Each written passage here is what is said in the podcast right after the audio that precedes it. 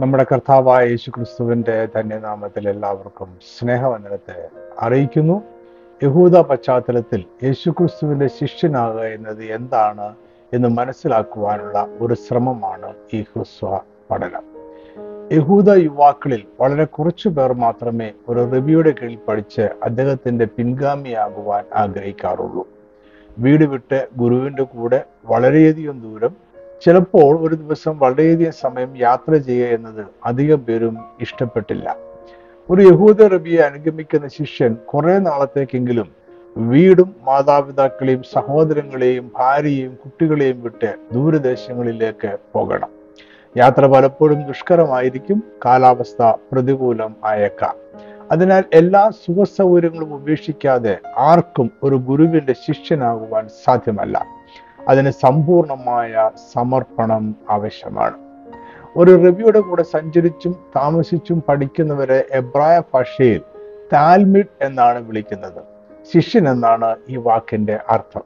താൽമിഡ് ഇന്നത്തെ വിദ്യാർത്ഥികളിൽ നിന്നും വിഭിന്നരായിരുന്നു. അവർ ഗുരുവിനെ പോലെ ആകുവാൻ ആഗ്രഹിച്ചു. ഗുരുവിനെ എല്ലാ കാര്യത്തിലും അനുകരിക്കുന്നവരായിരുന്നു താൽമിഡ് അല്ലെങ്കിൽ ഒരു യഹൂദ റബിയുടെ ശിഷ്യൻ. ഗുരു ആരായിരിക്കുന്നുവോ എന്തായിരിക്കുന്നുവോ അത് തന്നെ ആയിത്തീരുവാനാണ് ഒരു യഹൂദ റബിയുടെ ശിഷ്യൻ ആഗ്രഹിച്ചത്.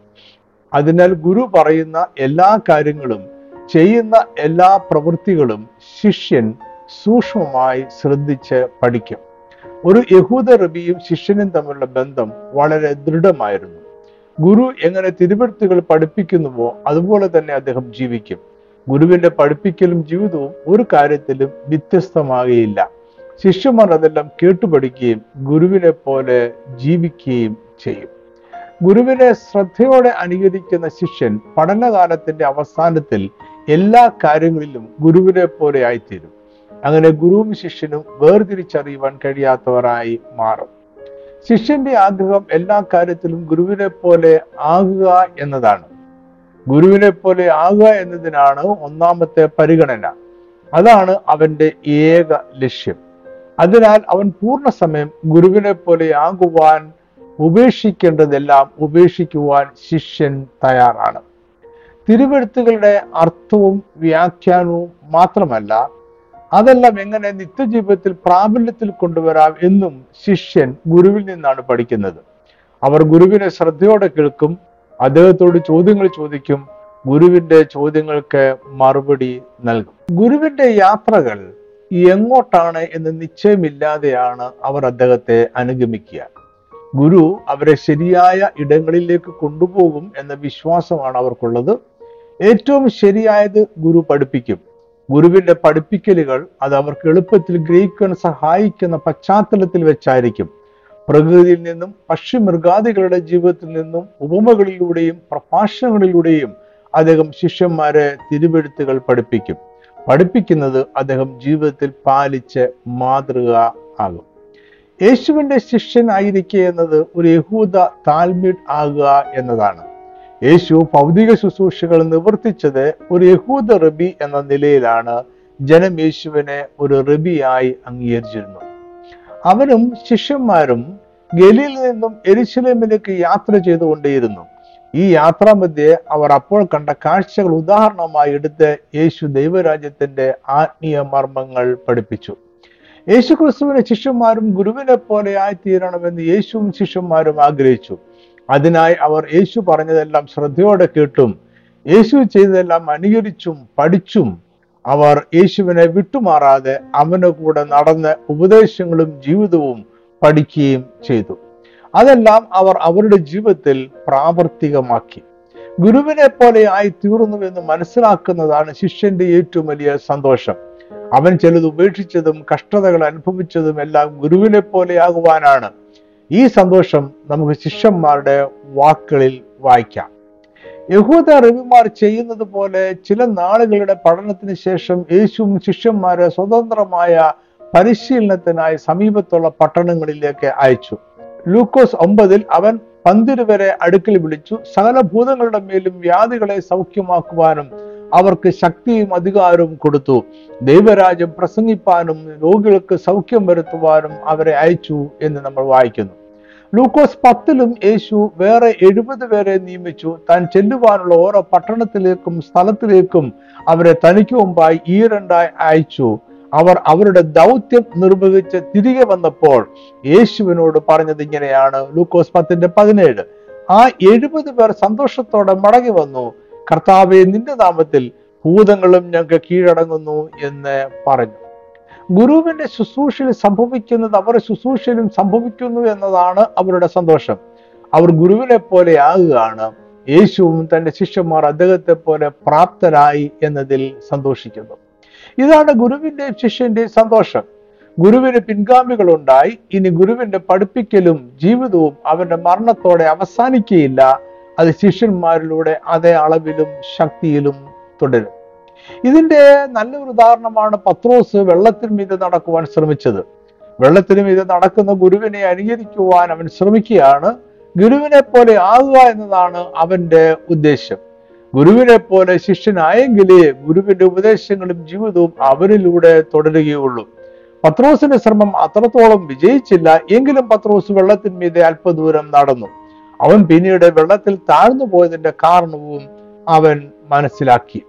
പത്രോസ് യേശുവിന്റെ ശക്തിയിലല്ല അല്പവിശ്വാസി ആയിപ്പോയത്. യേശു വെള്ളത്തിന്മീതെ നടന്നാണ് അവരുടെ അടുക്കൽ വന്നത്. അവൻ അപ്പോഴും വെള്ളത്തിന്മീതെ നിൽക്കുകയാണ്. അതിനാൽ യേശുവിന്റെ ശക്തി കുറഞ്ഞു പോയിട്ടില്ല. പത്രോസ് സംശയിച്ചത് അവനിലുള്ള വിശ്വാസത്തെയും ശക്തിയെയും അധികാരത്തെയുമാണ്. അവൻ ഗുരുവിനെ പോലെയാ എന്നതിനെയാണ് അവൻ സംശയിച്ചത്. അതിനാൽ ഗുരുവിനെ പോലെയാകുവാൻ ആഗ്രഹിക്കുന്നവർ ഗുരുവിനെ പോലെയാകുവാൻ കഴിയും എന്ന് വിശ്വസിക്കണം. ഗുരുവിനോടൊത്തുള്ള പഠിത്തവും പരിശീലനവും അവസാനിക്കുമ്പോൾ അദ്ദേഹം ശിഷ്യന്മാരെ സ്വതന്ത്രമായി പ്രവർത്തിക്കുവാൻ അധികാരവും കൽപ്പനയും നൽകി അയക്കുന്നു. അവർക്കിനി സ്വതന്ത്രമായി പഠിപ്പിക്കാം ശിഷ്യന്മാരെ തിരഞ്ഞെടുക്കാം അവരെ പഠിപ്പിക്കാം അവരെ ദൗത്യ നിർവഹണത്തിനായി നിയോഗിക്കാം.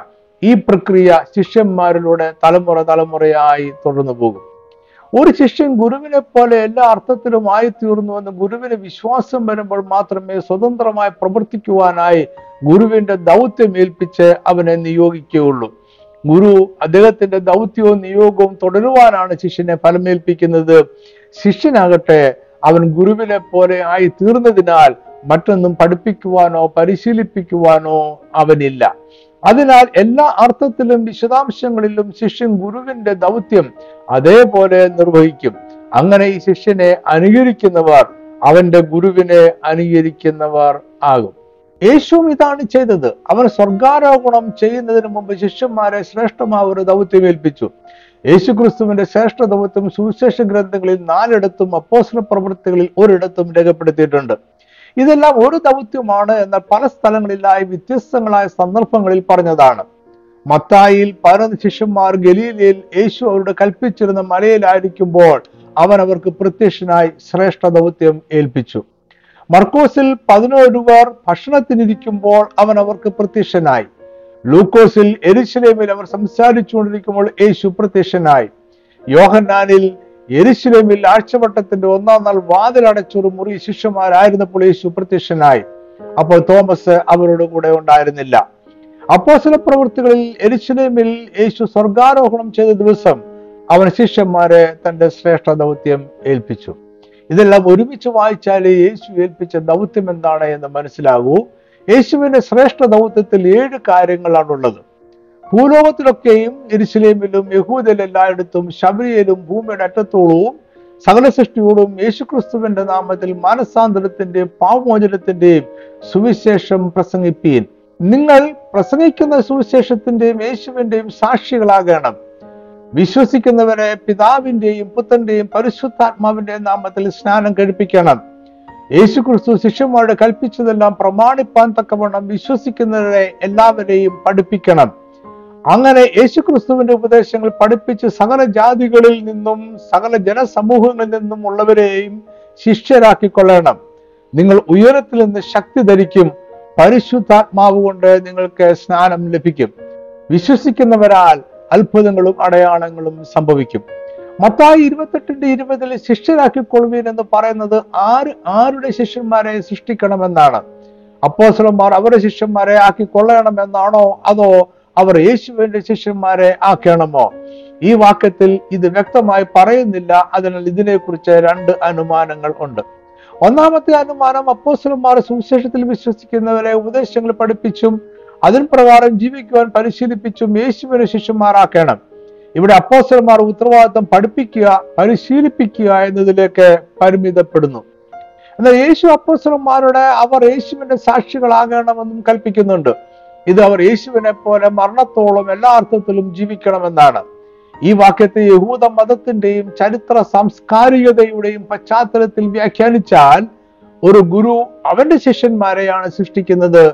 ഒരുവന് അവന്റെ ശിഷ്യരെ മാത്രമേ സൃഷ്ടിക്കുവാൻ കഴിയൂ. ശിഷ്യൻ ഗുരുവിന്റെ അനുകാരിയാണ്. അവൻ കാണുന്നതും കേൾക്കുന്നതും അനുകരിച്ചാണ് ഗുരുവിന്റെ അനുകാരി ആകുന്നത്. അപ്പോസല പൗലോസിന്റെ ശുശ്രൂഷ വേളയിൽ അവൻ മറ്റുള്ളവരോട് ആഹ്വാനം ചെയ്തതും അവർ അദ്ദേഹത്തിന്റെ അനുകാരികളാകണമെന്നാണ്. ഇതാണ് നമ്മൾ ഒന്ന് കൊരിന്തിയർ നാലിന്റെ പതിനാറ് പതിനൊന്നിന്റെ ഒന്ന് മുതലായ വാക്യങ്ങളിൽ വായിക്കുന്നത്. ഒന്ന് കൊരിന്തിയർ നാലിന്റെ പതിനാറ് ആകിയാൽ എന്റെ അനുകാരികളാകുവീൻ എന്ന് ഞാൻ നിങ്ങളെ പ്രബോധിപ്പിക്കുന്നു. ഒന്ന് കൊരിന്തിയർ പതിനൊന്നിന്റെ ഒന്ന് ഞാൻ ക്രിസ്തുവിന്റെ അനുകാരിയായിരിക്കുന്നത് പോലെ നിങ്ങളും എന്റെ അനുകാരികൾ ആകുവീൻ. എന്താണ് പൗലോസ് ഇവിടെ എല്ലാം അർത്ഥമാക്കുന്നത്? യഹൂദ പശ്ചാത്തലത്തിൽ ഒരു റബിയുടെ ശിഷ്യൻ എല്ലാ അർത്ഥത്തിലും വിശദാംശത്തിലും ഗുരുവിനെ പോലെയുള്ള ഒരു വ്യക്തിയാണ്. അവൻ സംസാരിക്കുന്നതും ചിന്തിക്കുന്നതും ഭക്ഷിക്കുന്നതും വസ്ത്രം ധരിക്കുന്നതും എല്ലാം ഗുരുവിനെ പോലെയാണ്. ഗുരു പഠിപ്പിച്ചതാ പഠിപ്പിച്ചതാണ് അവൻ പഠിപ്പിക്കുന്നത്. ഗുരു പരിശീലിപ്പിച്ചതുപോലെയാണ് അവനും അവന്റെ ശിഷ്യന്മാരെ പരിശീലിപ്പിക്കുന്നത്. ആകയാൽ അവന്റെ എല്ലാ ശിഷ്യന്മാരും അവന്റെ ഗുരുവിന്റെ ശിഷ്യന്മാരാണ്. അവന് ലഭിച്ചതെല്ലാം ഗുരുവിൽ നിന്നും ലഭിച്ചതാണ്. അവൻ അവന്റെ ശിഷ്യന്മാർക്ക് പൗർന്ന് നൽകിയതെല്ലാം അവന് ഗുരുവിൽ നിന്നും ലഭിച്ചതാണ്. അവൻ സ്വന്തമായി യാതൊന്നും അവന്റെ ശിഷ്യന്മാരെ പഠിപ്പിച്ചിട്ടില്ല. അതിനാൽ അവന്റെ എല്ലാ ശിഷ്യന്മാരും അവന്റെ ഗുരുവിന്റെ ശിഷ്യന്മാർ ആണ്. അതായത് യേശു അവന്റെ അനുകാരികളായ ശിഷ്യന്മാരെ സൃഷ്ടിച്ചു. അപ്പോസ്വലന്മാർ അവരുടെ അനുകാരികളായ ശിഷ്യന്മാരെ സൃഷ്ടിച്ചു. എന്നാൽ അപ്പോസ്വലന്മാർ യേശുവിന്റെ അനുകാരികൾ ആയിരുന്നതിനാൽ അവരുടെ ശിഷ്യന്മാരെല്ലാം യേശുവിന്റെ അനുകാരികൾ ആയി. കൂടുതൽ വ്യക്തമായി പറഞ്ഞാൽ യേശുവിന്റെ ശിഷ്യന്മാരെല്ലാം യേശുവിനെ പോലെയായിരുന്നു അവർ എല്ലാ അർത്ഥത്തിലും വിശദാംശത്തിലും യേശുവിനെ പോലെ ആയിരുന്നു. യേശു ക്രിസ്തുവിനെ ഇസ്കേറിയാത്ത് യൂത കാണിച്ചു കൊടുക്കുന്ന സംഭവത്തിലൂടെ ഇത് നമുക്ക് സമർത്ഥിക്കുവാൻ കഴിയും.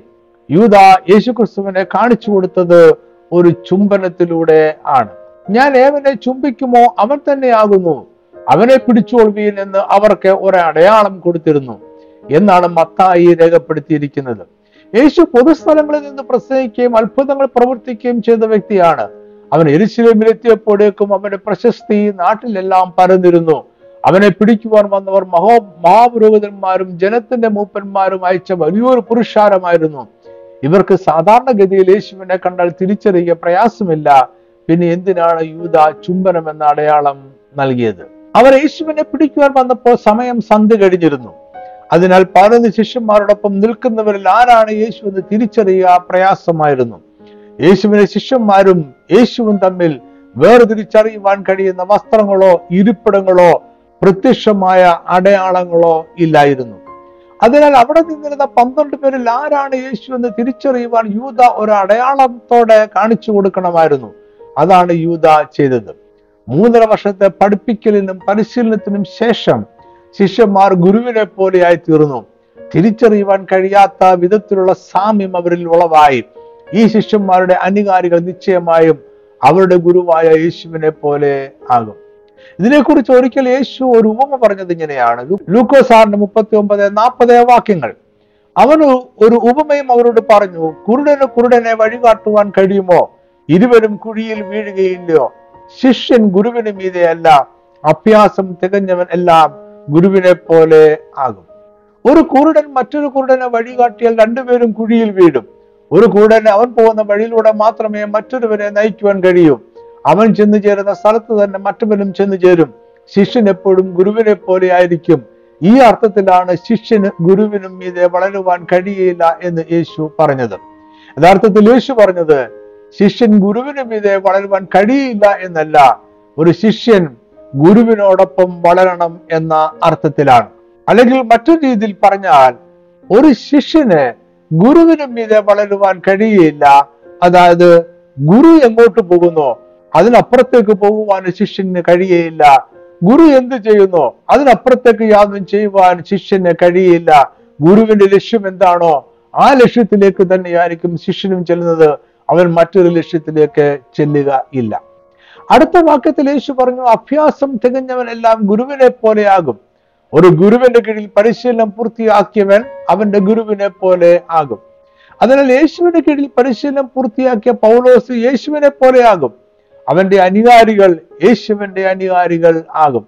ഇതാണ് ഗുരുവിനെ പോലെയാകുന്നതിലെ ആത്മീയ മർമ്മം. അവസാനമായി ഒരു വാചകം കൂടി പറയട്ടെ. നമ്മൾ യേശുവിന്റെ അനുകാരികൾ ആണെങ്കിൽ നമ്മൾ യേശുവിനെ പോലെയാകും. നമ്മളെ അനുകരിക്കുന്നവരും യേശുവിനെ പോലെയാകും. നമ്മുടെ ശിഷ്യന്മാർ യേശുവിന്റെ ശിഷ്യന്മാർ ആകും. ഈ ഹ്രസ്വ പഠനം നിങ്ങൾക്ക് അനുഗ്രഹമായിരുന്നു വിശ്വസിക്കുന്നു. കർത്താവ് നിങ്ങളെ സമൃദ്ധമായിട്ട് അനുഗ്രഹിക്കട്ടെ. ആമേൻ.